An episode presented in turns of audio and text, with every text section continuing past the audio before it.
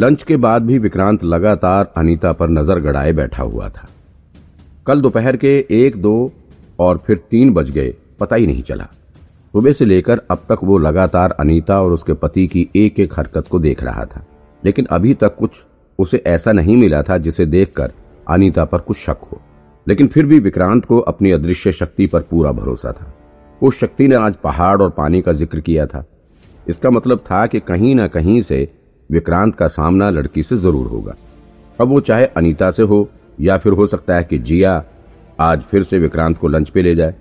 विक्रांत के मन में तो यही ख्वाब पल रहा था कि जिया उसे लंच पर ले जाए। शाम के चार बज चुके थे और ठीक चार बजे विक्रांत के पास राघव का फ़ोन आया। राघव का फ़ोन उठाते ही उसने लगभग चीखते हुए कहा, भाई भाई भाई, खुशखबरी है, खुशखबरी। कैसी खुशखबरी? मतलब? अरे, उस लड़के के बारे में पता चल गया। अरे जो भाभी का बॉयफ्रेंड है, आर्यन शर्मा। राघव को पता था कि आर्यन शर्मा जिया का बॉयफ्रेंड है और जिया को विक्रांत बहुत पसंद करता है। हाँ बताओ, क्या पता चला? विक्रांत के चेहरे पर खुशी की लहर दौड़ पड़ी। उसे लगा कि शायद आज फिर उसकी जिया से मुलाकात हो सकती है। हो सकता है कि जिया के बॉयफ्रेंड के बारे में कुछ ऐसा पता चल जाए, जिससे कि विक्रांत को उसके करीब जाने का मौका मिल सके। आर्यन शर्मा इस वक्त मुंबई में ही है। और वो अभी पनवेल इलाके में एक होलसेल की दुकान पर खड़ा है। राघव ने ये बताते हुए विक्रांत को उसके करंट लोकेशन का एड्रेस सेंड कर दिया था। विक्रांत को थोड़ा अजीब लगा, वो सोच में पड़ गया। आर्यन का तो फ़ैशन से रिलेटेड कुछ बिज़नेस था। अरे वो कपड़े वगैरह बनाता है ना? वो तो होलसेल मार्केट में कपड़ों का सौदा करने के लिए गया होगा। अब इसमें गलत क्या है? अरे विक्रांत सर, आप भी कमाल करते हैं। आर्यन नॉर्मल कपड़े नहीं बनाता और बेचता है। वो डिज़ाइनर कपड़े बनाता है और उसका माल इंटरनेशनल मार्केट में जाता है। उसका होलसेल मार्केट से क्या कनेक्शन? पक्का कुछ न कुछ झोल है। मुझे तो लग रहा है कि वो डुप्लीकेट कपड़े बनाकर बेचता है और तभी वो होलसेल मार्केट में पहुँचा हुआ है। वो भी दिल्ली से मुंबई आकर। मैंने आपके पास उसकी एग्जैक्ट लोकेशन सेंड की हुई है। आप जल्दी से वहाँ पहुंचिए। अगर मेरा शक सही निकलता है तो तुरंत मुझे फ़ोन कीजिए। मैं कस्टम डिपार्टमेंट की टीम वहाँ भेज दूँगा। राघव ने विक्रांत को सुझाया। अब जाकर विक्रांत को राघव की बात समझ आई। उसने राघव के तेज दिमाग की तारीफ़ की और फिर विक्रांत तुरंत ही गाड़ी स्टार्ट करके राघव के बताए हुए एड्रेस पर जाने के लिए निकल पड़ा। अब विक्रांत को कंफर्म हो गया था कि अदृश्य शक्ति ने आज जो मैसेज दिया था, वो जिया से ही रिलेटेड था। विक्रांत तेज़ी से गाड़ी चलाता हुआ होलसेल मार्केट की तरफ़ बढ़ा जा रहा था। मार्केट पहुँचते ही उसने अपनी गाड़ी गली के बाहर ही पार्क कर दी। इसके बाद पैदल चलता हुआ मार्केट के भीतर दाखिल होने लगा। ये होलसेल मार्केट काफ़ी पुराना था और यहाँ काफ़ी दूर दूर से लोग होलसेल का माल खरीदने और बेचने के लिए आते थे। मार्केट के भीतर हज़ारों होलसेल कपड़े की दुकानें थी। मार्केट में भीड़ भी काफ़ी थी और लगभग हर दुकान के आगे एक एक ट्रक लोडिंग और अनलोडिंग के लिए खड़ा था। विक्रांत तेज़ी से मार्केट के भीतर कदम बढ़ाता हुआ दाखिल हुआ जा रहा था। उसे डर था कहीं उसके पहुँचने से पहले ही आर्यन यहाँ से अपना काम खत्म करके निकल ना जाए।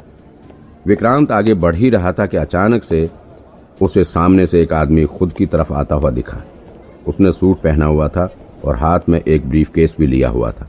वो काफ़ी तेज़ी से दौड़ता हुआ विक्रांत की तरफ़ भागा आ रहा था। तभी विक्रांत के कान में एक आवाज़ सुनाई पड़ी। रुक जाओ रुक जाओ, पुलिस। ये किसी लड़की की आवाज़ थी। ओह, ये क्या? ये तो नैना है, नैना ग्रेवाल। नैना को देखते ही विक्रांत का दिमाग घूम गया। फिर उसे भागते हुए आदमी को देखकर विक्रांत को पता लग गया कि वो कोई क्रिमिनल है और नैना उसका पीछा कर रही है। नैना ने भी विक्रांत को देख लिया। उसने हाथों से विक्रांत को इशारा करते हुए कहा, रोको उसे, रोको। नैना उस आदमी के पीछे भागती हुई चली आ रही थी। फिर जैसे ही वो आदमी विक्रांत के करीब पहुँचा, विक्रांत ने बड़ी चालाकी से अपना दाया पैर निकालकर उसके टांगों के बीच में दे डाला। पैर से भिड़ते ही वो आदमी हवा में छलांग लगाते हुए ज़मीन पर मुँह के बल गिर पड़ा। उसके हाथ में जो ब्रीफकेस था, वो ज़मीन पर गिरकर खुल गया। उसमें रखे हुए कुछ कागज़, बिल और ज्वेलरी के साथ ही पैसे भी गली में बिखर पड़े।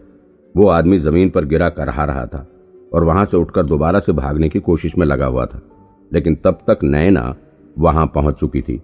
उसने विक्रांत को इग्नोर करते हुए उसके कंधे पर हाथ रखकर साइड में धकेल दिया और फिर वो ज़मीन पर गिरे उस शख्स पर टूट पड़ी।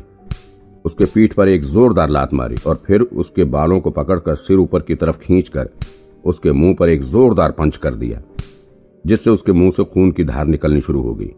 विक्रांत को नैना का व्यवहार बहुत खराब लगा। उसने नैना के करीब जाकर जानबूझकर उसके कंधे पर अपने कंधे से धक्का मारते हुए कहा, मैंने इसे पकड़ने में तुम्हारी मदद की और तुम मुझे थैंक यू बोलने के बजाय इस तरह से ट्रीट कर रही हो। विक्रांत के धक्के से नैना लड़खड़ाते हुए थोड़ी दूर जा गिरी। उसी बीच उस क्रिमिनल को भागने का मौका भी मिल गया।